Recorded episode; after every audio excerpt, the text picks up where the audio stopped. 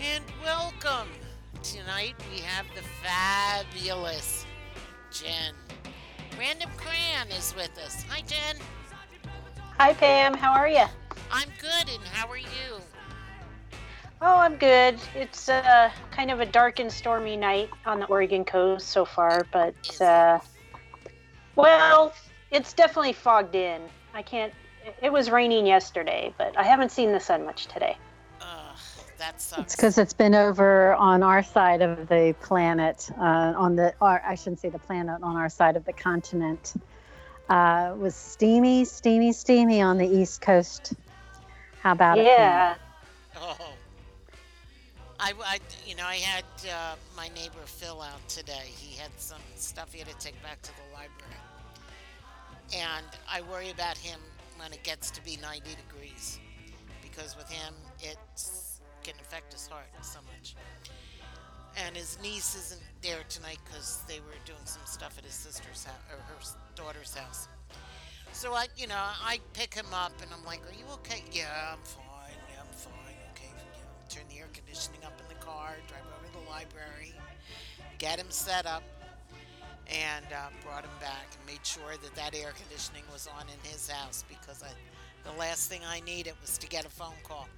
You know, I'm having a little pressure in my chest, which means take me to the emergency room, please. Uh-huh. I should have been there a couple of hours ago. Uh-huh. Oh, my, oh listen. You're not kidding with that one. Yeah, Wow. My, my sister gets so mad at me because rather than go into an ambulance and get him to the emergency room, I drive him. And I always tell him, go in the ambulance. It'll be better off for you.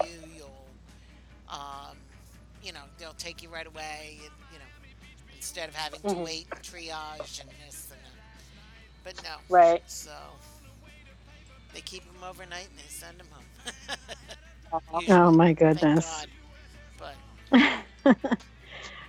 well, I'm so happy, Jennifer, you were able to take time out of your very busy schedule to come join us on the podcast tonight. Kenzie, I see, is here. Karen and Monica, very excited to see all of you guys um, because we want to talk about the uh, latest release from the Locklear Library. How's that for alliteration? that's very good. Better than me most days. oh my goodness. Uh, So many questions, so little time. and- I and guess- I'll tell- it's a great. They're great stories. There are great stories here. I'm, I'm enjoying. I still have a couple yet to read, but oh, I'm enjoying them so much. I really I am too. You guys, you guys um, really hit it out of the park with this one. Um, really, you. really. eh, I, I I downloaded it this past weekend. I, I'm not through all of the chat, I, all of the stories, but I'm through almost all of them. And I, I mean, I'm really enjoying each one. There's such a different take. Um, for those of you who haven't read them yet, uh, I know, of course, I know some of you have. Karen Komarinsky, I'm looking at you. Um, yeah, it's it's it's really really great, and uh, I was curious, and I've heard some bits and pieces on all the promotion uh, you guys have done leading up to this, but how did this project happen? Like, how did this come to be?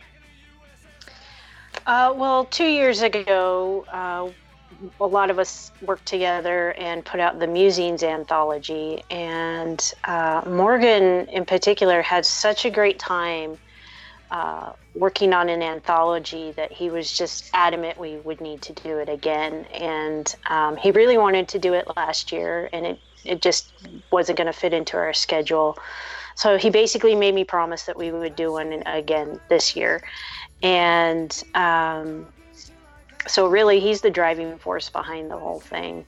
Uh, he came up with the concept for the Beatles, and um, you know, he's a big music fan, so that was a very natural idea coming out of him. And yeah, I mean, really, Morgan, it's uh, Morgan was the one to make it happen. uh, you know, I, I'm a huge Beatles fan, and I can remember being nine years old in front of Ed Sullivan screaming at the TV, and my father wow. is like,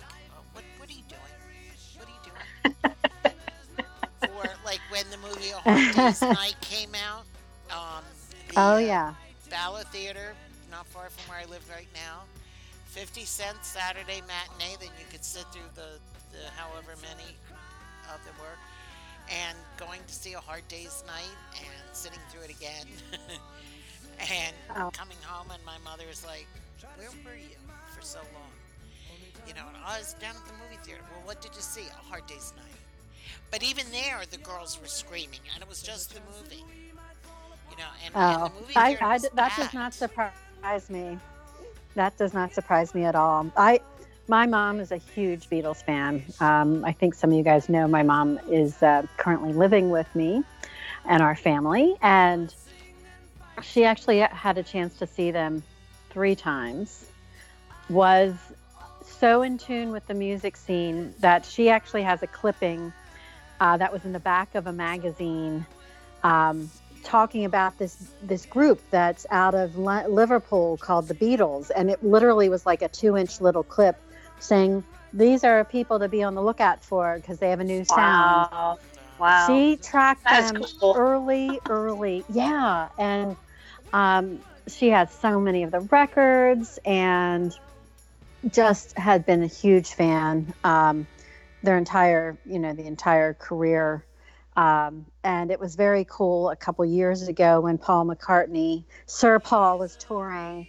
Um, I actually took her to uh, DC to the Verizon Center to uh, see his show, and uh, that was it was pretty cool because she was into it. You know, my 70 what she was probably 73 at the time 73 year old mom like rocking out to paul mccartney That's Um, cool. yeah Yeah. it's really cool and the beatles are so transcendent and, and i'm not surprised that morgan was the driving force behind this because first of all the idea just sounds like something out of morgan's brain Right. Um, it's got it, and got his stamp all over it it. has his stamp all over it but what the concept itself is so it was just so cool and i i just i think it's really great like i've already thought that this may be a gift for a couple people in my life um, be it for birthdays or uh, coming around when we are planning for the holidays Oh, it's great. It's that's such good. a great yeah and i think you you know I, I definitely think that's something you guys could tout because even people who I just feel like it speaks to so many different types of storylines and so many, um, you know, so many ages and uh, different different fan bases. Really, Well, did yeah. any- I, I, did anybody sorry, I was gushing. I knew Paul? I'd start gushing, and I was gushing about this. It's it's so good. Did anybody you. try to nudge Sir Paul on uh, Twitter or anything about this? Uh, not that I'm aware of. I, we really we were we've been kind of focused on making sure the um, World Literacy Foundation knew about it, and they're in the loop now. They've been really great. Um, they're sharing posts on social media, and they've basically committed to doing that for the entire run of the book. So. Great. Yeah, I'm really happy about that. But no, I haven't. And you know, the thing that I'm trying to figure out, maybe you guys can help me with this, is uh, they've got that yesterday movie getting ready to come out, and uh, the timing couldn't be any better for for that and this anthology. So I'm trying to figure out how to get those two uh, aligned on social media a little bit. Oh, we can definitely play around with that. We can work out that. Yeah. Um, yeah, because I was also thinking any of the Beatle revival band. Like, there's so many different oh, any. opportunities. yeah. There's one we the can- Fab Faux that is really, really good. Yeah, and then you have the whole Cirque du Soleil facet of you know the shows that they had done there. There, it's like there's a lot of ripples here. Mm-hmm. Yeah. and I oh, think definitely. because this is going to charity too, I just think, who knows? Maybe we'll get Sir Paul or Ringo's attention. You never know. You never know. Hey, listen, I've had two connections with uh, the Beatles. Um, we had a very good friend who Anna who passed away. Uh, I think two years ago of Alzheimer's. And when she was 13 years old, living in Liverpool, she dated Paul McCartney. Wow. Yeah. And I will. I will. Never that is incredible.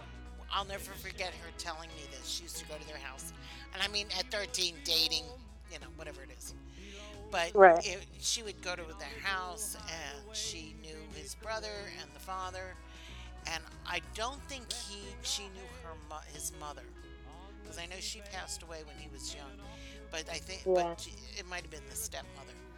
And my other is the original drummer for the Beatles was a guy by the name of Pete Best, and I happened to mm-hmm. see him play in Nyack, New York in 2008, and I was like, "Oh my God, this is crazy."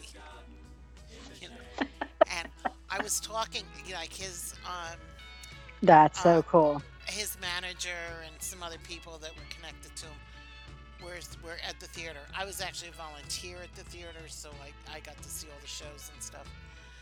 And I was talking to them, and I said, "Do, do you ever hear?" And it was right around the same time George died, around there. And I said, "Do you ever talk to them? Does he ever talk to them? Do they talk to him?" And he's like, "No, it's a bad subject. You don't, you don't bring it up to him at all." Since 1962 is when they brought in Ringo. So that is my Beatles trivia. I yeah, you know, I was I was born in the 70s, so I was born after they broke up. But um, I have a, a one of my earliest memories is when John Lennon was killed. I, I remember when that happened, and then um, really, I didn't get in the Beatles music wise until I was, I think, in eighth grade or ninth grade. But my best friend really was into them, and so she she got me um, to listen to all their stuff. And yeah, um, it's just such timeless music, really. It is. It is. Yeah. And, it really, really is. And it was always so much fun. So, how did you select the authors to invite to participate in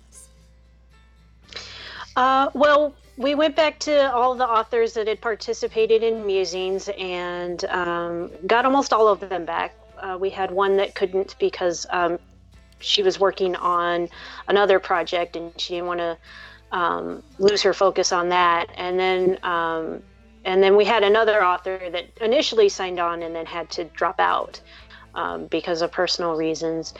But um, but in addition to that, we we decided that maybe we'd try to open it up to as many as 20 authors. Uh, and try to just widen the circle a little bit. And, and I ended up just going to um, a lot of people that I, I've just gotten to know over the years. And um, so, some were able to do it and some weren't. But, uh, you know, everyone loved the idea and it was well received. And I'm really thrilled with the group that we pulled together were there any parameters or guidance that you gave them?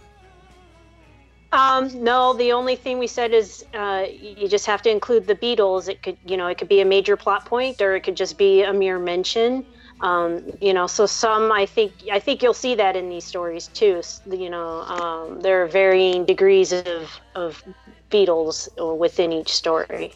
Yeah, I've seen. And I thought that was really cool.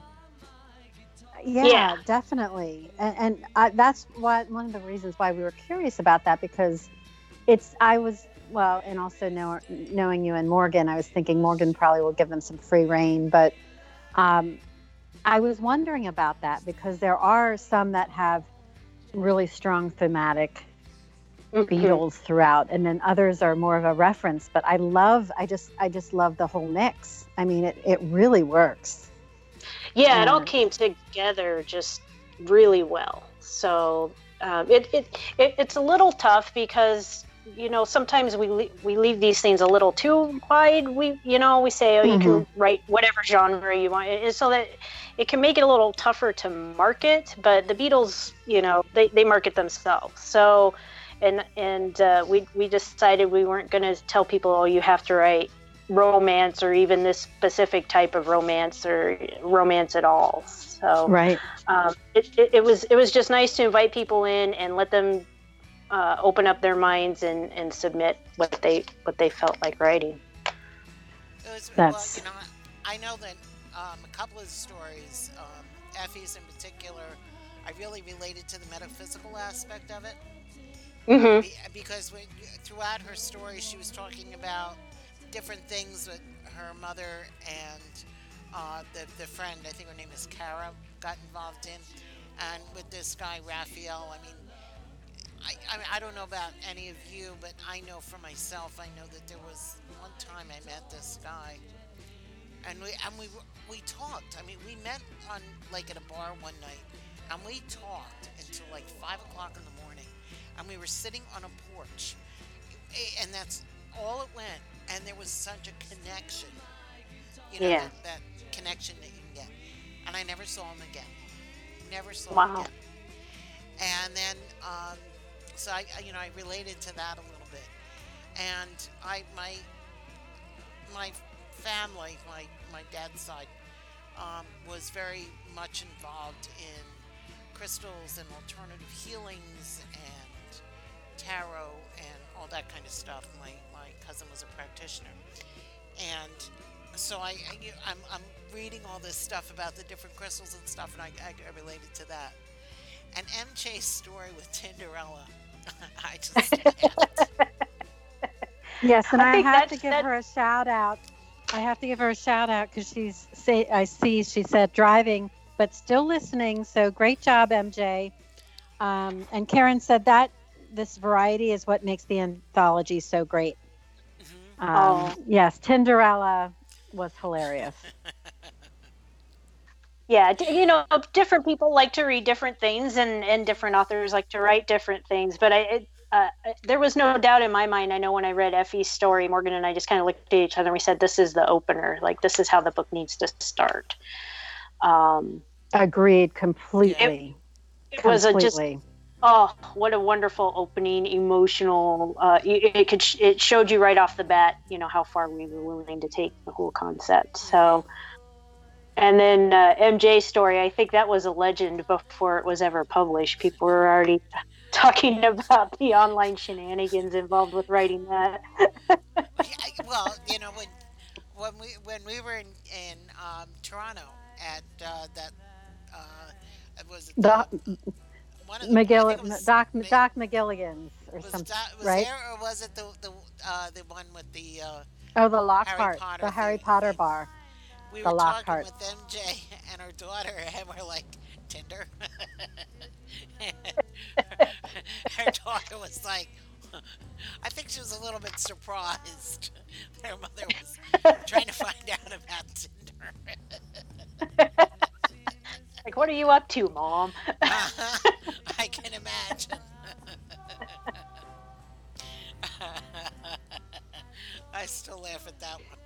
One. But I yeah, do no, too. Well, it's funny because she was so she's so so sincere. She said, "I was actually really worried about my mom, and I wanted to make sure she knew what she was getting into."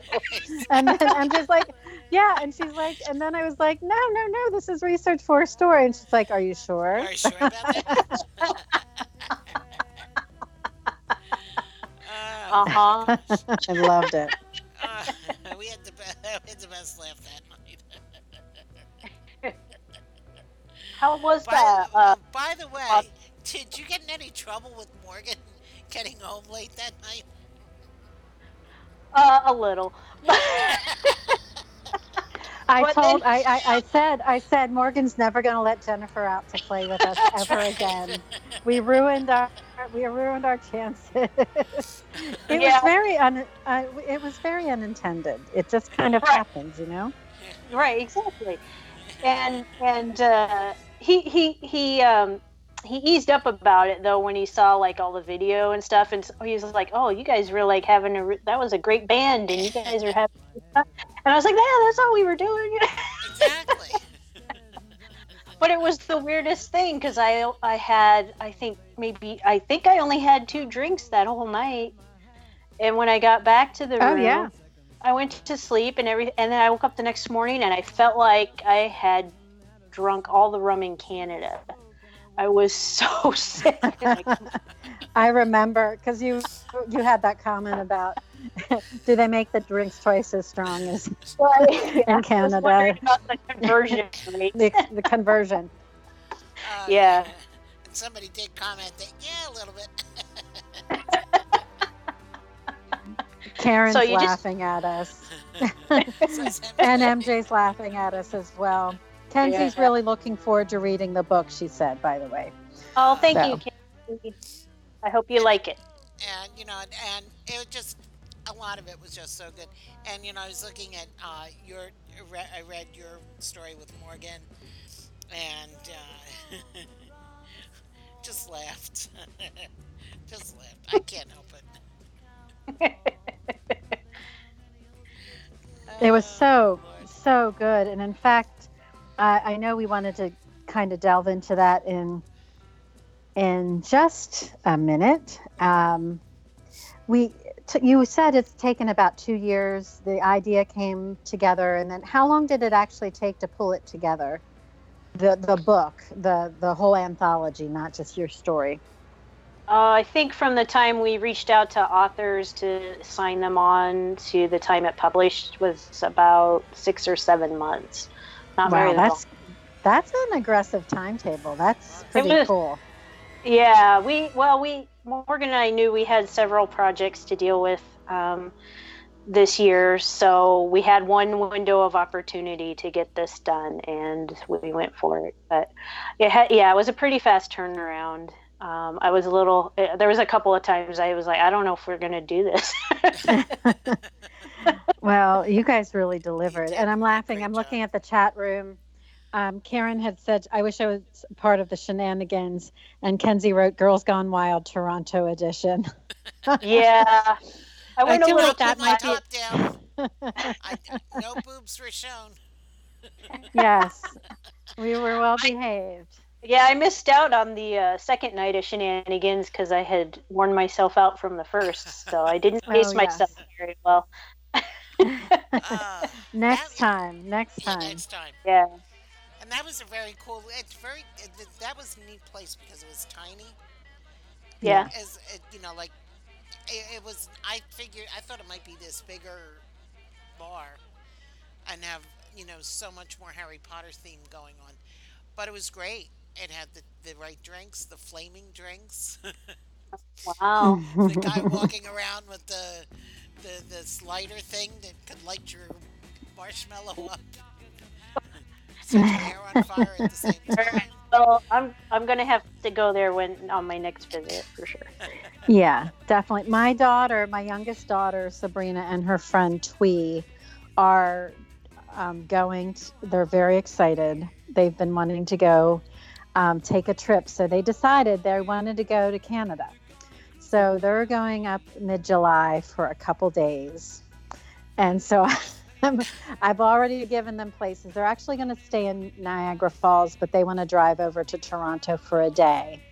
Yeah. So I said, you're going to, you know, I told them about the Lockhart, of course, because they were into the Harry Potter. Um, I told them some, I told them about the distillery district, you know, and Oh, of course the CN amazing. Tower they want to see. And so, and, but, you know, I was telling them about Niagara Falls as well and the, the drive between the two. So Mhm. um, th- I think it should be really, really cool. Um, so it, it, it will be fun to see their their uh, reactions to everything. cool. Um, Yeah. Kenzie's Kenzie said, um, in, in re- reference to your uh, your after effects of the drinks in Toronto, she said, "You're not alone, Jennifer. I had two Uh, drinks at a bar in Canada, and I was gone." LLL. yeah. See, And she's begging you to take her. yeah. There's wants something in the Canadian liquor. I'm telling you, I'm gonna have to be more careful on the next trip. you might need to ask that uh, Helena Hunting about that too. Uh, oh, She yeah. probably has some insight. I, you know, I I got to have lunch with her in Niagara when we were there. That's Uh, so cool. That's it was totally spontaneous. We both just walked into the restaurant at the same time, and she saw me and I saw her, and she's like, "Do "You want to have lunch with me?" I'm like, "Okay." Oh my gosh. That's so That's cool. great. She's one of my favorites. If I would have known that, I would have been stalking her. Not Oh, really. Not really. Not truly. She, is one of my favorites, though. I, I, I'm, I love her stuff, and she was so gracious um, at that book signing where I first met you in person. Um, Mm-hmm. I, I'm a big fan of hers and Debra's Anastasia's. Just Oh, yeah. huge. Can't say enough good things about them. Yeah, they're both uh, incredible ladies. Very awesome. Mm-hmm. Well, Really, I really just- cool. was, uh, Nina em- or did uh, either a Twitter or Facebook thing the other day of ask, asking about um, author swag Oh yeah. and do you, what do you get, whatever. So I, I proceeded. Did you see what I wrote? Yes, I did. Uh, I proceeded to tell her about the maxi pad. Yes. Yeah, you you uh, you- you have to go and get a maxi pad from Debra Anastasia. Oh, Morgan okay. has one. I Yes, had- Morgan has a very on special bookshelf. one. Oh my gosh. Yeah, Yes. your your library is not You complete guys- without that. You guys are hearing us correctly. Debra Anastasia actually draws a faces on the maxi. She does art on the maxi pad and gives it to you. It Her own personalized, uh, personalized swag. It's it's. I can't even make it up. I love it. Oh, I love Uh, Only yeah, the, Debra, only Debra could come up with that idea. Exactly. Kenzie says, I want one. And I'm looking in the chat room. Uh, MJ said she's picking up Paola now. She says She hi says to all of hi. you. Hi. MJ's daughter. We love her. And she's talking about the margaritas in Canada. Yum. And KK said her cousins, her dad's cousins would send him cherry whiskey from Toronto. And it had a strong kick. And and Karen said she also has a special and Debra Anastasia original um, from her when Yep. she first met them both in Cleveland. Um, and Kenzie agreed the drinks are really tasty there. So Oh yeah. Oh, yeah. very, very cool. See, Uh, I, s- I stick with um, certain things. I stick with um, Guinness whenever possible, as long as it's mm-hmm. Mm-hmm. and Molson's if you're in Canada. Oh, yeah. Is the national beer of Canada, if I'm not mistaken. and uh, there, I, I'll tell you what, we went the, on the during the day Saturday. We went on the that uh, boat that goes to the falls and Yes. soaked. And we went back and we're sitting outside, and I had two uh, two beers, and they kind of kicked in. Yeah, they did. Good thing we were on the shuttle. That's right We were t- taking the WeGo. So, so, Um, Pam.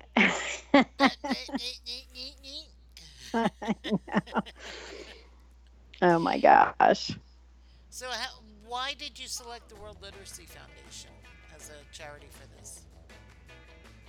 Uh, well, when we uh, had worked on musings, we had um, thrown around an idea of having that support some sort of literacy foundation. Uh, it's a cause that's important to several of the authors, and um, and, I- and I, I in particular wanted to pick something that was um, global and not just regional. And so we just kind of combined those two ideas and and honed in on the World Literacy Foundation. I love the idea. I, I just thought Yeah. that was great. Really, really great. just it's so tough because you know every charity deserves um, deserves it but uh, I, I think this it, and, and in particular i think just yeah, this theme and and that charity it just all came together perfectly Well, wasn't Musings uh, connected with Terry somewhere? Terry the nurse? Yeah, so we when we published Musings, we dedicated it in memory of Terry, and um, because of that, we chose the Covenant House in Philadelphia as the chair for for that book because it was a place that was very close to her heart. She volunteered there, she took things there all the time, uh, and we just wanted to honor her. Which is beautiful. It is. So we kind of touched on- on this earlier. You, you were mentioning about maybe looping it in with the new movie coming out, and Yeah. So we'll, we're, we'll we'll brainstorm on that, and because my question initially was, how can we, what can we do to help promote the books, and what marketing strategies seem to work best. This is me being the public relations communications nerd that I am. Um, that is my profession. Um, so I do have some ideas actually that we can talk about a little more offline, Jen. Um, but yeah, that would be um, great. What? How can how can readers, how can your fans um, help you um, get the word out about these books? Uh, well, that's it right there. Word of mouth. You know, share mm-hmm. them with your friends and family, people you think either just love to read in general or like the Beatles in particular, or they like short stories. Um, you know, there's a wide variety of, of um, genre here. So I think there's a little something for everyone. Um, right. You know, re- reviews on sites like Amazon and Goodreads um, and BookBub are always really appreciated. They're particularly helpful on Amazon uh, I don't know if a lot of people know this, but once you hit like 50 reviews, then Amazon starts treating your book a little differently in how it promotes it on their site. So oh. they strive to hit that at least the 50 review mark. I think right now we're sitting at 20. Um, so we got some room to grow there. Um, and that would be huge help for us. Um, share on social media, tag the World Literacy Foundation. Um, if you can figure out how to get it in Paul McCartney's hands, great. well, I think he does have a Twitter feed, and I know his yeah. daughter Stella has a Instagram feed because I follow her. Why? Don't ask me, but I do. so yeah, any and all those things are, are a huge help. That's great. We, we, we can keep saying it over and over again, but our, our net only goes so far. So uh, the the more we can widen that net, the better. That's great.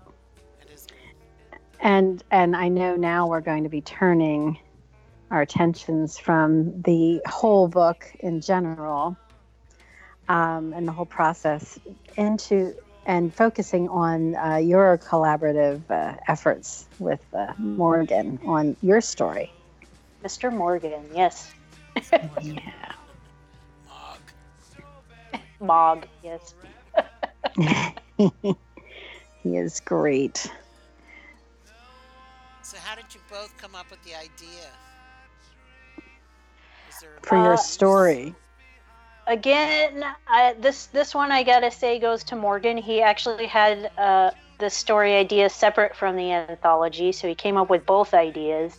And then it's kind of like when you put the chocolate and peanut butter together, and, and then it's magic. you can't miss it. Right? Yeah. So he'd been thinking about a story for a while, and it all kind of started with him wondering how many grooves were in a record. Uh, record. Yeah. And then one, yeah. And then once he realized there was only one, then he thought, well, what if you could put in a second, and then you could hide a message in it? And I love it. And so that that was where that came from, yeah. When you guys were in Washington, did you go to the Spy Museum at all? No, no. Next time you're that way, do it. Spy, the Spy have, Museum? Yeah, they have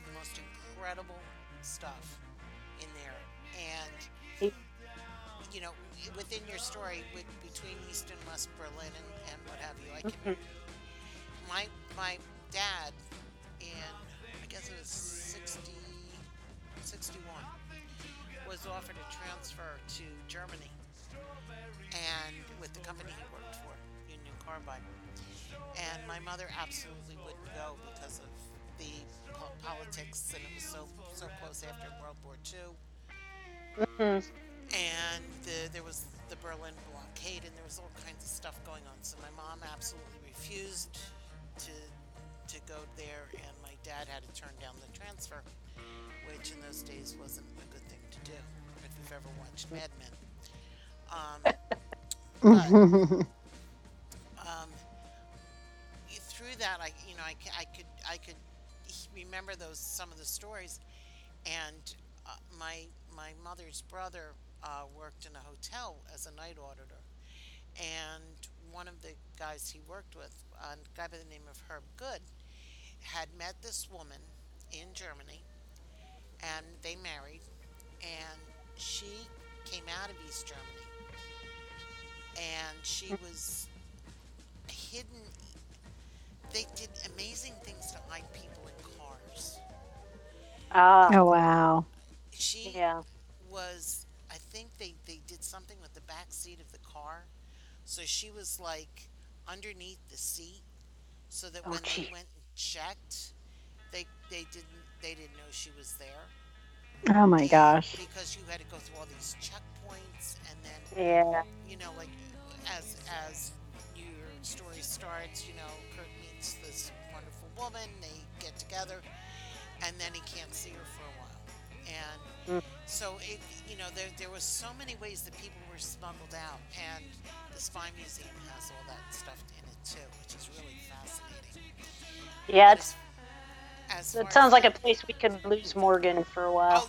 Oh, yeah, Oh, I- I- oh, and they have they have like this escape thing. and Ah. uh, that uh, my I was down there. It was for my 50th birthday actually. It was my son, my mother's brother, my bro- sister and brother-in-law, and myself, and we, we a cousin, my cousin Janie, and her mother. And we went through this. You were recruited as a spy in the Middle East, and they mm. put you in this room and it shakes and everything, so it feels like you're in a truck driving on a rough road, getting to an outpost. And I mean, you have to go in and you have to find things before you can even get out and all this kind of stuff. I love it. Very cool. That, that sounds that sounds very the man in the black suit to me. Yes. Kinda, Yes, it yeah, does. Yeah, it does. and then, but the, the best, and, and you know, this is the funniest memory I have of my mother's brother. We were, we finally were, were being taken out. We're being taken out by helicopter. Oh. And you go out into this room, and, and my mother's brother is sitting there, and they're telling us where to go. And do you ever remember in the movie Animal House when uh, Bluto, or, well, he, had, he, had, he was like sneaking. I think they were getting ready to take the horse into the dean's office, and he's like jumping around. And he just reminded me of, of, Yes. of him, John Belushi, that, because he's like, Oh like, my "Where do we gosh. you know, and, this, uh, you know, and all it was was fan overhead that was blowing down. So you had like the, the backwash from the helicopter. It was so much. Yeah, you, you guys got to go next time you're in Washington. Okay. Well, and, and if you ever if you ever in, make it or in a Milwaukee, there Uh-huh. is there is a must go place called the Safe House. I don't know if you've heard of this place. I actually saw it on the Travel Channel and then stumbled upon it unknowingly when I was on uh, with my friends doing this 50 states before 50 adventure that we're on. yeah. And it is a spy themed bar well, I'm that has- that Yeah. has like um sp- uh, it, it actually has memorabilia they have different rooms for different settings like you know east germany uh, russia japan china i mean it's it's it's extensive. It's like almost a warehouse size bar. And it's not just for a bar it's a restaurant like under 21 little cran could uh, mini cran could go. Um, actually i think abby would think it's pretty cool. Um, Yeah, kenzie yeah. has been there. Or have you been at the spy museum? I think kenzie clarify for me. Have you been to uh, the safe house? I'm thinking that's you're you're the, a mid you're a midwestern girl. Um, really cool so we're Well, Chris- totally Chris, just yeah, Chris Babe lives um, very near Milwaukee. Oh my so gosh sh- I'll have to ask her about it. ask her. I'm telling Yeah. you, it was so much fun. It it was it was really an unexpected. We uh, we literally stumbled upon it and had no idea where we were going, and we were thinking maybe we were um, going to be conned into some like terrible sex slave operation because we didn't know where because you because literally there's it's not marked. It has international house of something on the just a little nameplate on the door. But we saw this family walk in and we're like we were hungry. We need some food. And they said oh there's a you can get food in there. It's a good place. So i'm like okay. And then we walked in and it just the hilarity ensued That sounds like the warehouse that Rolo took Kirk to. It, it, it actually does. yeah. um, and yes, Kenzie said she has been to the safe house, but it was a long time ago. Um, yeah, if a- any of you guys are ever in Milwaukee, you got to check it out. It is worth uh, worth the trip. And speaking of that setting, that kind of East Germany uh, setting during that time frame of the Cold War, wh- what inspired you guys to write about that particular um, time period? Well, um, I mean, Morgan knew that he, if he was going to use the kind of the prop of the the record with the secret message on it, that it meant Mhm. somebody was smuggling something somewhere for some reason. So that kind of narrowed the the window down. And then when once he decided, well, I think I can write this story for the Beatles anthology, that you know that nailed the time period. So Absolutely. this Berlin came up pretty naturally. it's it was so clever i mean it really really was just so so clever um I, I really i really really enjoyed that story Oh, i enjoyed the i enjoyed all of the stories but that Yeah, we went through. It was cool. It, it, that that it took a lot of work. That that story I think went through easily three or four different iterations before it kind of finally fell into place. So wow yeah, but yeah it- it, doesn't surprise me because you know it's pretty involved um yeah, and also there was the a lot was of detail. constructed and blending in the the music and the stories um it was it was well done and it also kind of reminded me a little bit of uh you know um oh the movie with mj i know you're driving or you could tell me which movie i'm thinking about with harry Cavill. With henry Oh, oh, oh, oh, oh. Henry. uh, Oh, the man from Uncle. the man from Uncle. yes Yeah. yes henry Yeah. You don't Yeah. have to be a Cavill fan to know. Yes. but I That was know MJ the- right now. Yeah. Well, that was the movie when I when I saw him in it. I went, oh, okay, he could he could he could be the professor. I'll, Yeah. I'll allow it. I know. I know. Well, that's Same. why Thomas Bodwin would, would, because he looks so much like him. They could pass Yeah. brothers. Yeah. True. And, and Karen said the man from Uncle. K- KK knew too. Yeah. So, but there, you know, I just that whole time period that Tom Hanks had was in the movie about the bridge a couple of years ago. That was really well Right. done, and that was during the Cold War. I just, I, I personally, I find that period in history very interesting. So, it made me even more excited about it. yeah, it was. Um, I mean, obviously that part of it was uh, before my time, but I was in Mhm. high school when the Berlin Wall came down, so I definitely remember that. And I definitely remember growing up, you know, when the Cold War was very much hanging over everyone's heads at all times. I mean, it was. Oh, Yeah. You, was- never had, you never had to do the duck uh, under a desk? no, Oh, thank I, goodness. I didn't. I didn't have to do that, but I lived in a town um, in eastern Washington. I lived where the Grand Coulee Dam was built. Okay. Mm. Um, my grandfather helped build it, and then he stayed there to work there, and then my father worked there too. Um, Wow. And it was actually the designated uh, fallout shelter for the whole town. Um, so I grew, I was, I grew up knowing that if if, if that was going to happen, I got to, you know, get to the dam somehow. But Mm. well, I mean, I I was a child during the Cold War, and yeah, I can remember the Cuban I was, I would think, in second grade. And Sister Mary Helen, God bless our sisters of mercy, um, came into the. We were talking, and something was going, you know, with the news and everything. We didn't know what was going to happen.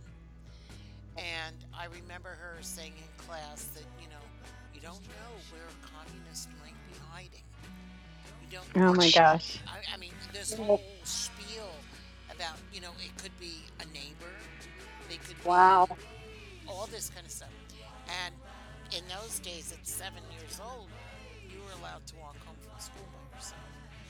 yeah, I, and I just remember walking home uh, from school, not being scared to death because I didn't know who was going to jump out from a tree or bush along Oh. my way home. So, Um, I can remember the school um, had the nuclear signs all over the Mhm. place, and this is a nuclear safe area type of thing. I can remember in the Sunday newspaper, uh, on one of the Sunday magazines, they had this uh, whole insert of where all the safety places were within within the city of Philadelphia where I lived. And they, they showed you, I mean, it was like under highways, like on these concrete areas, they would have these big metal doors that you could go inside to hide, I guess, if you had to. And then all I could remember was the H.G. Wells story, The Time Machine, and the, the, with the Morlocks that would, came down when they went way far into the future. They were the people who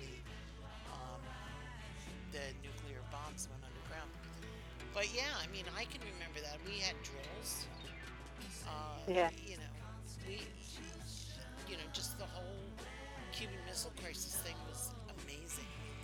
We, didn't know from one moment to the next. And my my grandmother, we at the time we lived with my my both my grandparents, my, father, mother's parents.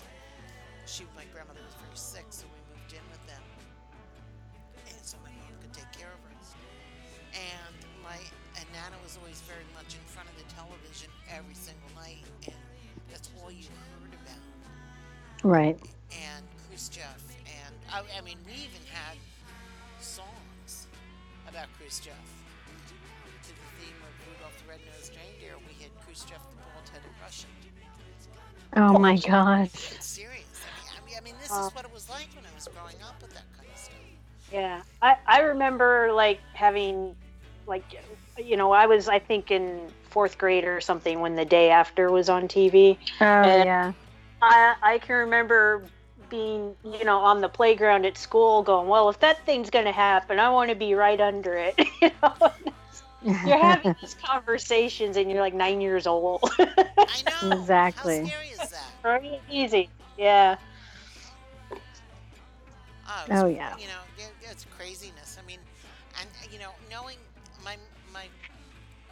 Dad's sister's husband was in the Navy during World War II, and he was in Hiroshima after they dropped the bomb. Mm. And walking through and not being able to touch anything. They weren't, you know, they said, you know, you, you couldn't take a souvenir back with you because you it was radioactive at the time. And you know, we, we had all these TV ads where, you know, if there's fallout, here's where you hide. Yeah, but let's be honest, you can't hide from fallout. No. And the exposure for being on that site and Hiroshima at that time, the amount of radiation that everybody got who was there was horrible. But I mean, the way, but the way radiation works is it's uh, as as it's been explained to me is it's like a Jackson Pollock painting. It's not one and done. Well, with a bomb, obviously it is, but usually it's kind of all splattered. There's pockets of really intense. Yeah. Yeah. But I mean, that's what made it so scary, right? I mean, and the unknown. Um, but I just, I mean, that whole period of time is is fascinating. I, I you know, I my I grew up right in between both of you, so I'm kind of like in the middle. And you were in high school when the wall came down, Jen, and I was in college when the wall came down. Right. but it's different perspectives. And I see um, Karen said my brother would ask my dad how a desk was going to protect us from the bomb. Good question. Look at Red Um, and I see that Monica. Monica wrote uh, when we were talking about different movies and stuff. Napoleon Solo, Paul and Gabriel fighting like spies was awesome. And uh, and Kenzie, Kenzie said she just requested paperback writers at her library. She hopes they'll approve it. Oh, thank you. Yeah. And she wanted to ask, we do have a question about how long would the uh, anthology be available to purchase. She wants to send one to her friend when she can afford it. We are going to leave it on the market for the rest of 2019. So we'll probably pull it down uh, right after New Year's Day. Okay, good to know. Good to know. And if we can get Paul McCartney involved in this to promote it, or Stella McCartney to promote it, or Ringo Starr to I- promote it, or Zak I'm all for- to promote it, or Dhani Harrison. It- You never yeah, know. Pete, You never Pete, know. Pete Best, whoever. Exactly. oh my gosh. That would have been something if someone wrote the story about Right? the Oh, lost yeah. drummer. Oh my Yeah. gosh. Yeah. That- Karen that said was- uh, Karen said um, he he would come home and said those nuns made us have a drill again today. Oh yeah. It was scary. Um, though. It was scary. I'm serious. Yeah. I mean, you know, when you're, when you're Yeah. I mean, I, I look, I can relate with my granddaughter. She's seven now. And she, they, you know, I said, do you have fire drills at school? Some. Do you have any kind of drills at school? Well, we have fire drills, and then we have the drills where we have to go to the closet and lock ourselves in. Mhm. Yeah, I was Mhm. gonna say my my yeah my daughter uh, they practice they call them code reds and uh, yeah it's like she comes home from school and talks about the active shooter drill they had and it's like Right. oh yeah Right. so they, they have their own um, There were, there They're were fears. yeah So yeah, Karen said it definitely was scary. And Kenzie says, I know nothing about any of this stuff. I am so out of the loop. LOL. Well, Kenzie, this is why you can you you read things like this, and then you can investigate, and um, you know it's a whole interesting period of history. Um, And why that- history is so important. that's yes right. That's Mm. right. So, you know, I was wondering what came first, the actual story idea or the Beatles songs that you guys wanted to include? Oh, that's a that's probably a working question. I'll have to touch base with him. I know he had both Mhm. ideas per- percolating at the same time. I don't know which one came first. Okay. Um, I, yeah, I don't know. I'll have to ask him. well, that's, I, I was just curious, you know, I am curious. We're hoping maybe uh, to at some point have some additional, some of the other authors of the stories come on um, the podcast and Oh yeah, Yeah, I'm kind of interested in if someone had a favorite song that they wanted to tag off of, or if it was more of a, you know, the story came idea and this, oh, this song would fit in here. So, yeah, I think- just curious. I, the only the only one I, I, I know of really good background on is Sydney Logan's, who, um, if if you haven't read it, basically what she wrote was a poem. I loved that. Did you read that, Pam? I haven't, I haven't Okay. about I'm not saying a word. I just, th- I think you're Yeah. gonna like it. So when she wrote this poem, she wrote this poem apparently a really long time ago, and it had just been sitting around for years and years and years, and she had no um, place to spotlight it. And then this Mhm. came along, and so there we have it. So yeah, Karen. Oh, Karen just said, I love that poem. Yes. It's Sydney Logan, if you haven't read her, she writes uh, sweet romance mostly. So it's she's a school librarian. And um, so she really writes uh, kind of for that YA audience, but her stories are just so heartwarming and there's great morals in them, and her characters are just wonderful. Uh, you could pick up anything of hers and just really enjoy it. She's she's really good. Well, that was one of the things I know I particularly enjoyed, besides just loving. I mean, I that brought I just I was very emotional reading that. That really Right, struck yeah. a nerve with with me. That really resonated um, very strongly. Um, but I love the idea of an anthology because you get to discover new authors you haven't read yet, or authors you had on your to be read list, like Effie. I've wanted to read her stuff forever. Um, yeah, me too. and and Susan, you know, there there are a couple of the people I who I've known that I've wanted to read uh, made it just made it so excited. Now there's all these other new authors that I, I want to explore. So that's one of the other gifts of having an anthology like this. Yeah, most most of these authors I met uh, in the Twilight fan fiction days. Um, mm-hmm. The let's see, and then MJ and Aubrey. Um, well, we all know MJ, but she yes. she um, she's one of my PAs, and Aubrey is the other. Oh, so cool. They help me out a lot behind the scenes and do great great work. And um, yeah, and pretty much everyone else came out of, except for Effie, came out of the Twilight fandom. That's cool. Mm-hmm. The golden years, the golden That's age really of. Yeah, I, I, I know. We're all we're all jealous. We're all so jealous. It, it was uh, a magical time. Very magical. I, I doubt I'll ever repeat that experience with anything ever. Yeah. Yeah.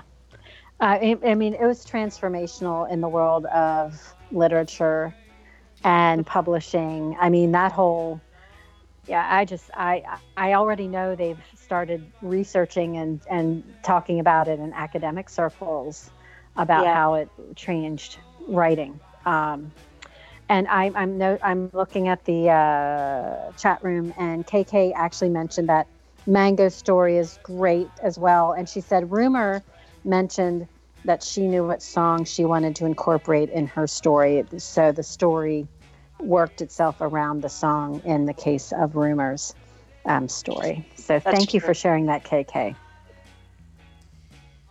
So, what was your writing process? Did you sit down and talk it through? Take part?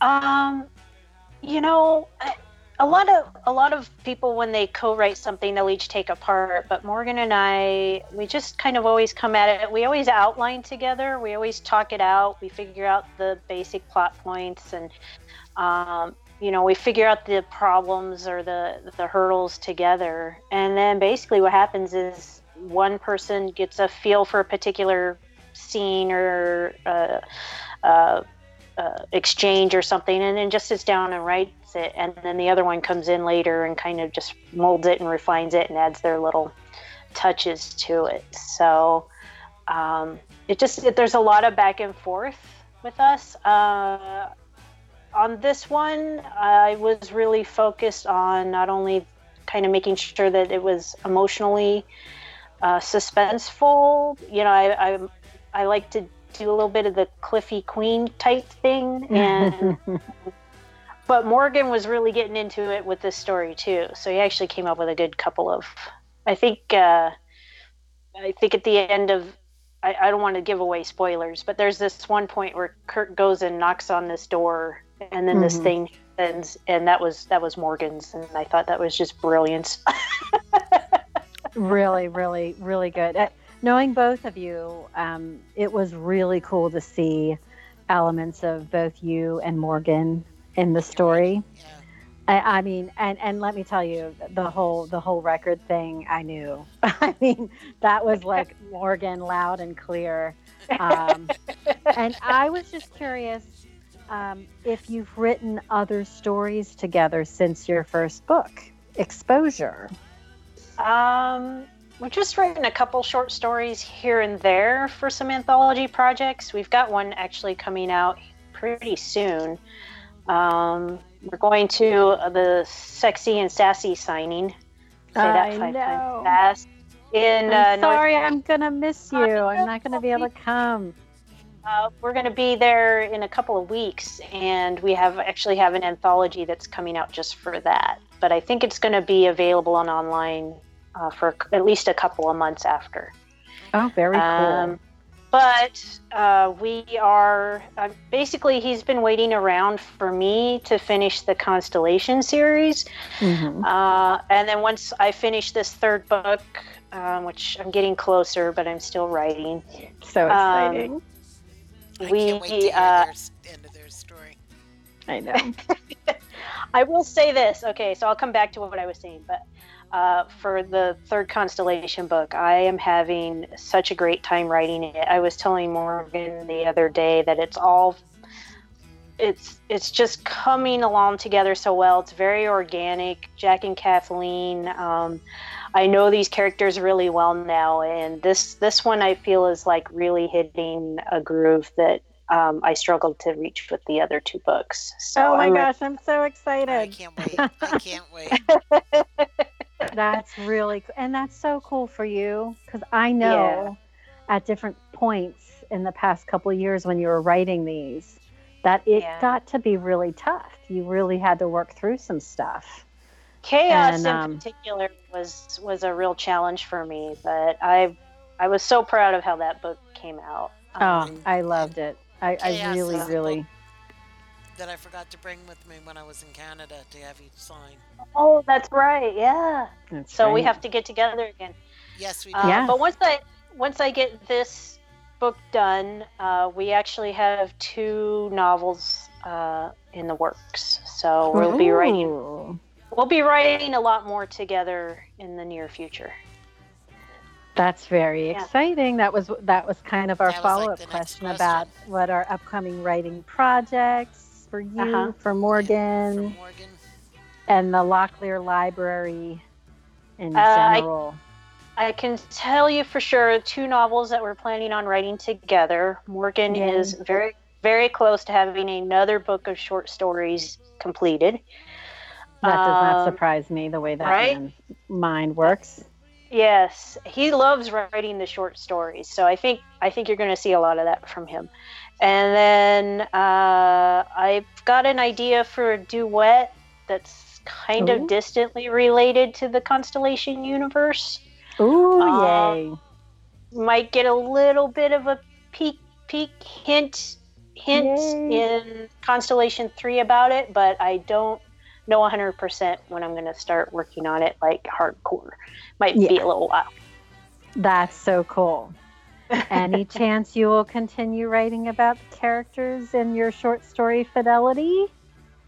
I don't know. I you know I really like Kurt and Sophia, so uh, I thought they were a great couple. I'm clearly they they go through a lot together, and I bet they're going to have just a really interesting life. So you never know, but Yeah. no plan, Never no plans never. right now, right? Yeah, I never, could I be- never.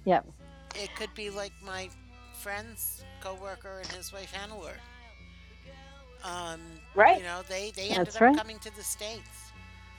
Yep. Yeah, You never know. She- and she, after uh, her died, um, she went to Michigan, and she lived in Ann Arbor, Michigan, and worked at the University of Michigan for a long time. Oh, that's a great place. And That's she a will- great place. She will never forgive me, I'm sure, but my mother made her made her make me a dress for Christmas, and I think I was about ten, and I was just so horrified by this dress. and it was a nice, it was a beautiful dress, and I just feel so bad because it, I was such a spoiled, ignorant brat, for lack of a better term, at the moment because I wouldn't wear, I didn't want to wear it. I don't like this dress. I have uh, my son. You Uh, had an kid- opinion? I'm sorry. I said you had an opinion at a young age? I can't imagine that. Yeah, neither could my parents, especially when they, they would send me from the dinner table. I- my children are especially good looking and um, that's totally an unbiased neutral opinion but I, my I son agree. In particular is very striking. And when he was a little boy i mean uh, people would just go on and on and on about how how handsome he was. And he had to i had to have him wear a suit to my best friend's wedding. And i think he was eight or well, about eight years old at the time. And we got him in this suit and he just looked oh my god he was just beautiful. And Aw. people were gushing and finally he just starts crying Oh, and, no. and he ran and i was like what's the matter goes, i don't like when people give me compliments you know I love But it. did he catch Yeah. the, the garter?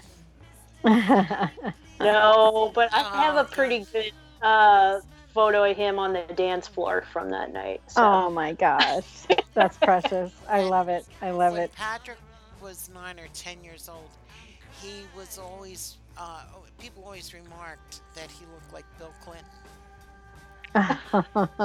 I can see that.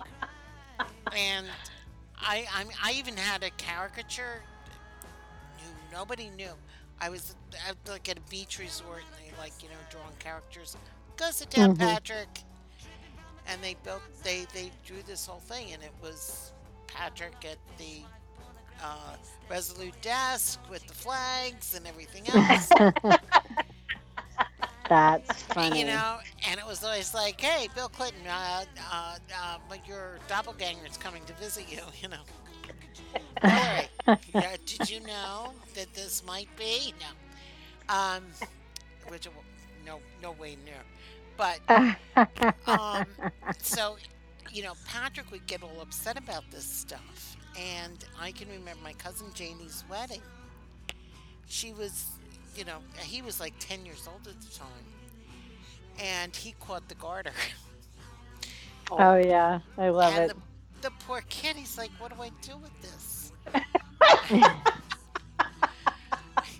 you know, because I, I mean, not for not that my cousin and her companions and friends and whatever, and Danny's companions and friends were pure as the driven snow. Um, you know, it was like they, they were, you know, going up the dress and pulling the garter down or whatever. Or putting the garter back. However that worked. I don't know. It was not what I did when I was pure as the driven snow. Um, and so they, they, he's like, what do I do with this? You know, it's this poor kid and the and the and the girl that caught the bouquet, and it was an, it was Oh. an interesting combi- combination. Oh, I I was at a wedding once. A little guy caught it, and um, everyone was telling him, "Oh, you, the higher it goes, the more luck they have." And God love that little guy. He just he went for it. He had no idea what he was doing, but he knew he had to get it up high. And the, everyone was laughing though because it was incredibly innocent. But she just Yeah. said, "Oh, that's high enough, honey. That's that's perfect. You did it just right." You That's know, good. oh my gosh, this this little, you Oh, know, it- he was so determined to do it the right way. Oh my gosh. Well, uh, finally, So- Patrick gave it to one of Danny's friends, and Danny's friends. okay, but it was like, oh my god, we still have we still have the garter though. I love it. Oh. He has kept it. It's cute. I'm looking in the chat room. Karen said, "I'm sorry I can't make it to SAS." I know, Karen. I'm sorry you can't go either. I'm sorry I can't go. I can't. yeah. But I, I hope Jennifer and Morgan have a great time and sell lots of books. And speaking of selling books, Kenzie had another question about Mhm. will the Argyle Empire anthology ever be available again? Do you guys put them out? Uh, Prob- re, re, ha- have another run?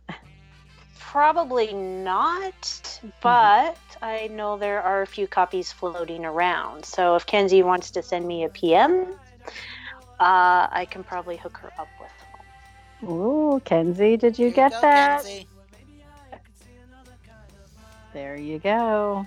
And Karen said her brother asked if he had to wear a, a bear suit. Why was he the ring bearer? That's funny. That's I bet that is so cute. Well, my my son's ex-wife is getting married in April of next year, and Isabella is like, you know, it's the wedding. Everything's the wedding. Where we go. Oh my god. Where's the honeymoon? Is it destination? yeah. And she's going on and on and on and on. And I said, you know what, Isabella? Next time Mama tells you, and she gets nuts over what she's doing, what she's not doing, how she's doing it, tell her she's a bridezilla. Pam. I can't believe you. Why? well, she, you know, she gets crazy and she doesn't know and who and when and why and how. and so, Mama, you're That a funny. bridezilla. It, it, it sounds like your granddaughter feels about that wedding the way my daughter feels about Twitter. Oh yeah. Oh God. I have room on Twitter for my children.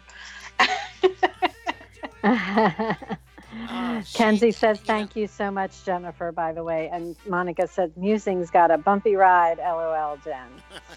Uh, I, you, Monica got hers eventually, right? I think so. We had a saga with that, but I think it eventually got to her.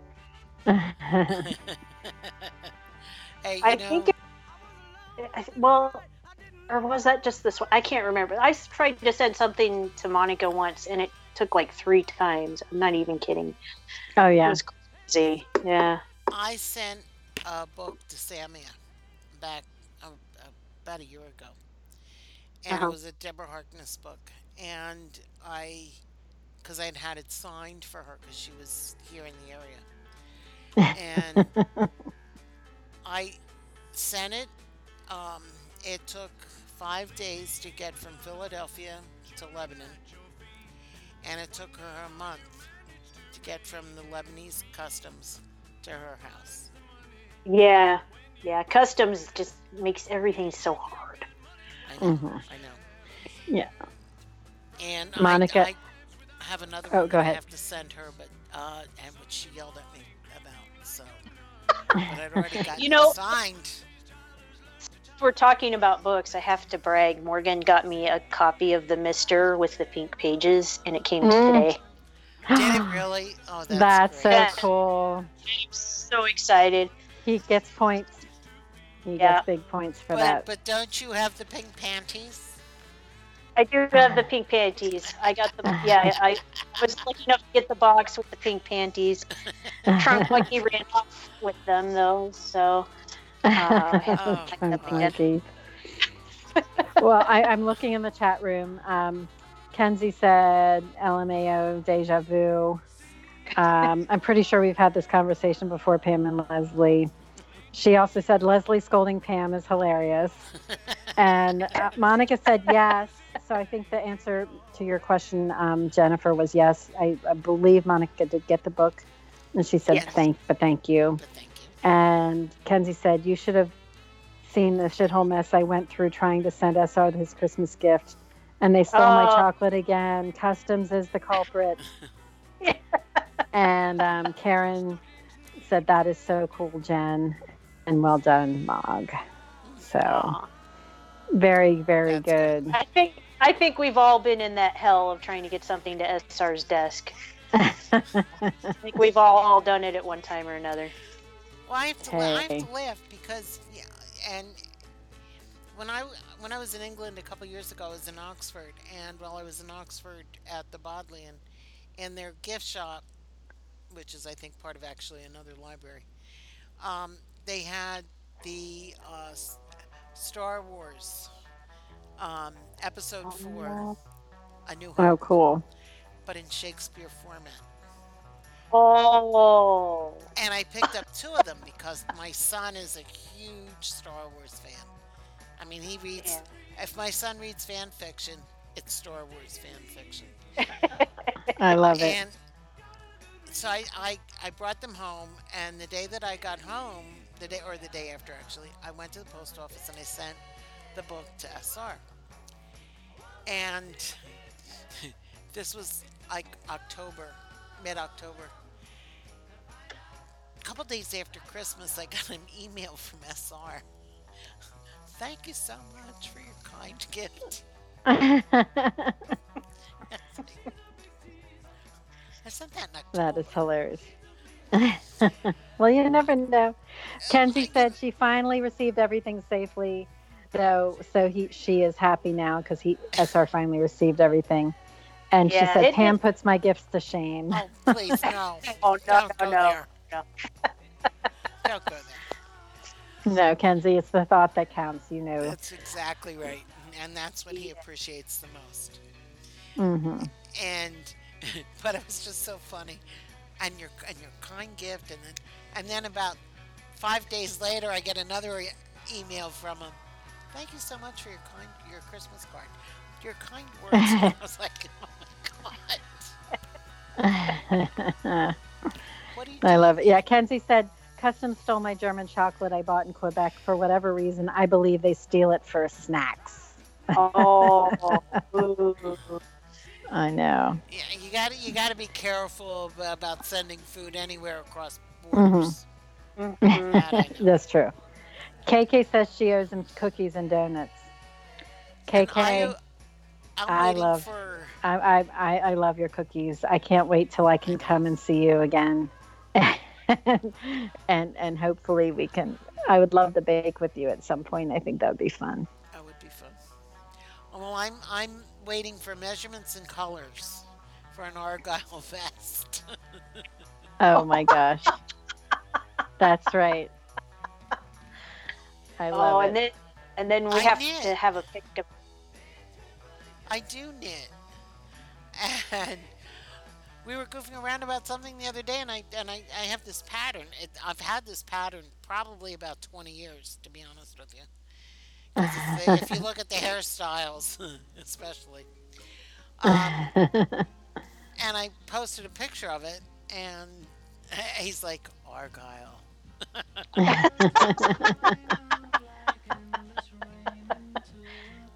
It is. Like- is the. Uh, it is the pattern of seduction, right? Yes. Exactly. Yeah. Uh, like- K, KK's right, wrote. Oh, I know it'd be a blast. Kenzie wrote. SR would do a little dance around his office in his argyle socks. KK. and Mon said her Christmas card arrived in South Africa for Franca at Valentine's Day. oh wow. Yeah. yeah. Well, yeah. I got it Frank's takes some Christmas time. card like around my birthday in April, Yeah. and Hey, it had and it that's had been that's a long way. That's a long way to travel. and it had been like got wet someplace because a lot of, Mm-hmm. a lot of the ink that she used had run. And I was like, I got it, thank you. Yeah, it's great. So yeah, they all they all show up eventually. hmm That is true. I would I would like to be like the fly on the wall that like you you have to wonder when a delivery comes to SR's house like who's the the mail person bringing all of that and He's, you know, does it, does it come on a pallet or exactly. well, a you know, I, well, we were goofing around one day about the, the Urban Chariot and Macklemore and Lewis with that song that they do that he likes to post. Yeah. Okay. And I was goofing around about bobbleheads, Oh yeah. and I I searched the internet for a Dante bobblehead. Nobody had a Dante bobblehead. So I found this company, bobbleheads.com, and they would make it for me. All I had to do was show them pictures. Which is pretty awesome. So it was made, and it was sent to him with all the podcasters, from, from all the podcasters. And but I got it like in February. I think he got it in May. Hey, but the cool thing is he got it. He got he it. did That wasn't lost in, in the mail or, or confiscated by the the customs agents. It was not confiscated. And the worst mm-hmm. part of it, what I found out on my end, was that you know I went to this company. I think it was in Allentown, Pennsylvania, or North Mhm. Carolina, somewhere. And they they they get all the dimensions, and it's really cool the way they do it because you can have them pre-made for anything. And you just show them pictures. You got a right, right, left profiles, front, back, what body, whatever. And then they send it to China. So when this thing came, it was all Chinese writing. I'm I love it. It was great. that's a wild journey. That is a wild journey. You think So- about it. Yes, Kenzie, I gave it to him. No, your gifts are not trash. Don't worry about that. It's the thought. That's what he thinks. I love Monica's. Uh, the mail went into the canoe. Yes, I bet it did, Monica. Well, you know, I I posted that picture to him of the canoe when Oh yeah, the out- big red. when we were Yeah. driving out of Toronto. I know that Oh, canoe. Did you guys find a canoe on your way out? we did. I There's think I missed great. We're gonna have to send you the picture of it. It's a big honkin' red canoe. Yeah, Like- huge. I, I, I it's some public art sculpture, but it's massive. It's a massive canoe. yeah. When, Well, you're, when you're driving out of Toronto on the Queen Elizabeth Way, Uh-huh. it's on the right hand side, and it overlooks. Uh, it's it's like I want to say south, but it's actually west of the city itself. Oh. Before you hit Port Mhm. Credit Mississauga, Oh, okay. And uh, Oh. yeah, you probably would have see could see it on a train if you were looking for it if you were going towards Niagara. I must have missed that on all my trips so far. I'm gonna have to look. You yeah, sometimes in really in look for search of the red canoe. Oh!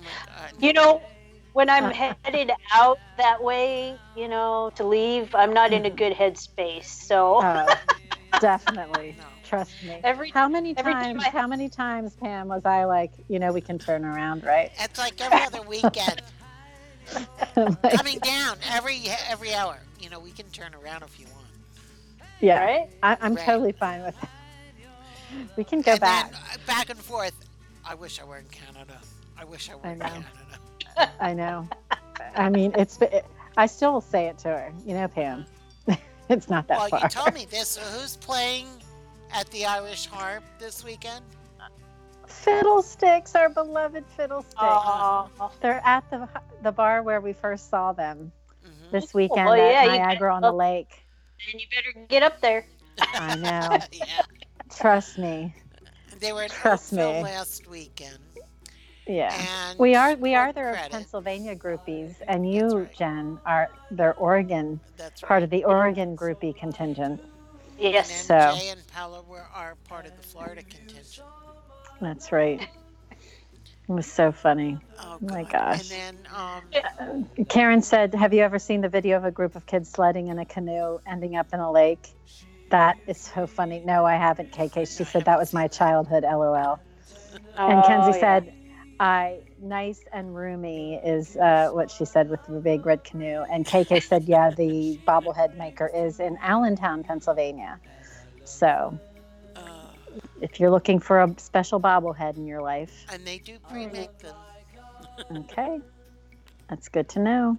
I actually wrote it down. So Oh, I know. I, and they have some great bobbleheads out there. I mean, as far as like this company, though, the with what they design and everything, it's really cool. Yeah, that's But, that's a great idea. Actually, very clever. Who but I knows? remember I, I got this thank you note. I've got this crazy bobblehead sitting on my desk.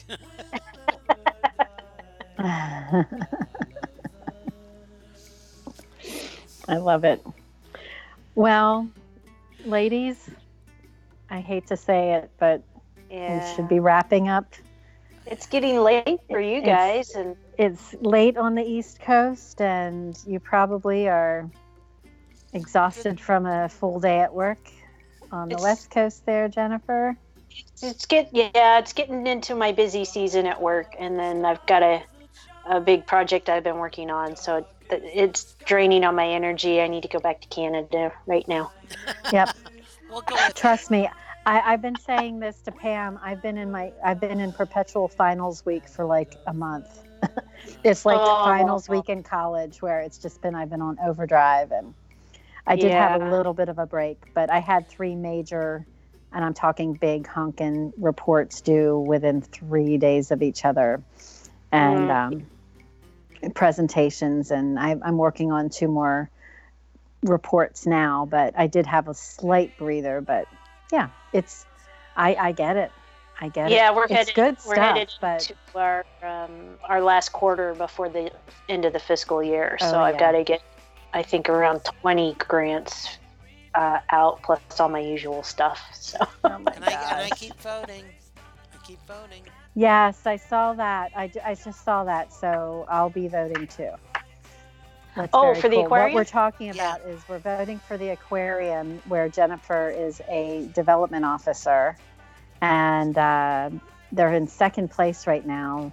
And it, it, go ahead, Jen. You can tell them a little bit about. Yeah, it's a it's a it's through the Advantis Credit Union, which is a regional credit union out here. But uh, they have a community fund. They're awarding a total of fifty thousand dollars, and we're hoping to win. Um, I think what we officially asked for was sixty five hundred, uh, and it's. It, it, and in case you're wondering what you're voting for, we we would take those funds and use them for our school outreach program I love it. so basically, our educators climb in a van um, every year between October and May, and they go to schools all over the West. Um, they go all over Oregon. They go down to Northern California. They go into Idaho. Uh, they go up into Washington and sometimes even Nevada. So, and they basically take the the ocean to um, kids who don't get a chance to visit themselves. So I it's a really love cool it. program. That's cool. That is so Yeah. awesome. So yeah, we've. I think you can vote once a day, every day. until July 10th. And yeah, we're hoping to win. This would be. This is the first time we've ever applied to this particular um, fund. So we didn't realize it was going to be a, a vote that we had to go through, but uh, we're doing pretty good so far. So thanks to everyone who's been voting. I really appreciate it. Yes, and one of those people is KK. She says, I use all three of my email accounts every day. Oh, thank And you. She says it's a great program. And uh, she also referenced the fact that um, the bobbleheads, like the Big Bang uh, Theory, um, they made dolls of themselves with a 3D printer. I think it is Oh, similar right. to that. yeah. Yeah, really, really great. Oh, well, And she's going to post the video she referenced as well. So Okay. very, very cool. We um, I know I where I work, we work with uh, I we do it's called Music Play Patrol, and what Mhm. they do is they go out to those school libraries, summer camps, preschools, daycare centers, and they bring music programs to the kids. So that's, That's great. It's fun. It's fun. Yeah. Yeah, anytime you Excellent. can um, take your mission out, out to people who can't get to you any other way, it's it's incredible how many um, kids we reach. Um, I'm trying to remember, right? I have all these stats at work, but uh, Oh, yeah. it's something like about 26, 28,000 kids every year. Uh, Wow. That we get to get to go out on the road and see and teach them about the ocean. It's pretty cool. That is cool. There was a place in in um, South Jersey uh, that um, we would be involved. It's called the what was it? Um, oh, Wild. This is the, the weekend, but it's in Stone Harbor, New Jersey, and they do Hmm. they teach you all about the um, the the marsh system and how it works with the ocean and and the turtles and because Mm. down there they have a lot of turtles. Oh, Yeah. yeah. In my uncle's house, I can remember from forever.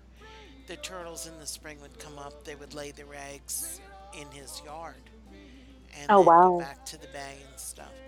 And then, uh, usually, uh, a while later, you would find these little tiny baby turtles, and they'd Aw.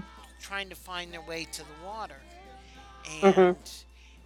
you know they would get caught. Like my uncle had this concrete breezeway, and they would get caught in there or whatever, and Oh. we'd pick them up and take them over to the beach and let them go.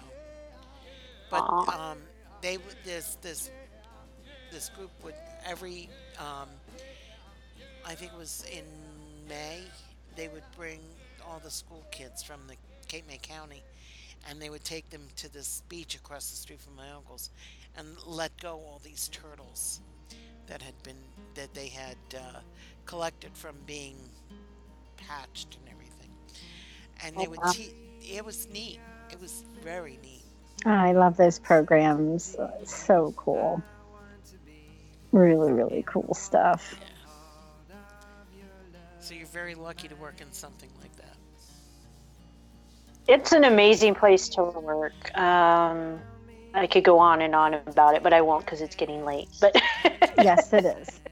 Um, and and we will, you know, actually, Jen, if I can think of it, we'll we'll send out, we'll copy that link and send it as well. Oh, thank um, you. Yeah, I've been sharing it on my Facebook and my Twitter, so you can find it there for sure. Great. Great. And KK said the Memorial Fund for her nephew, they take kids to farms fishing and provide school lunches. They also provide scholarship for forestry and agriculture. So that's a beautiful tribute um, sharing through education. Yeah. Yeah. So Pam, yes. what song is uh, are we are we uh, leaving the ladies with tonight? Actually, we're leaving, um, and this is from the Beatles' Greatest Hits. How this works, I don't know. Um, but it's Donovan, who was, oh, cool. also, was a Scottish singer, and it's Catch the Wind. Wonderful. Very cool. Thanks so much for joining us, Jennifer. I was going to say, yeah. Thank you both for having me back. It's always fun chatting with you and, and everyone in the in the chat room there. And uh, thanks for helping me spread the word on on our books. It's amazing. We're very excited about it, and thank you for writing. Okay. so, gang, I'm going to leave you with this. And again, this is Donovan. For us children of the 60s, he was a uh, prolific writer and singer. He's still alive. And his daughter is uh, an actress, Ione Skye. So, anyway, have a great night. And again, thank you, Jen, for joining us. And we will keep a lookout for the paperback writers and hopefully we can get it going more. Have a good night, everybody. Good night.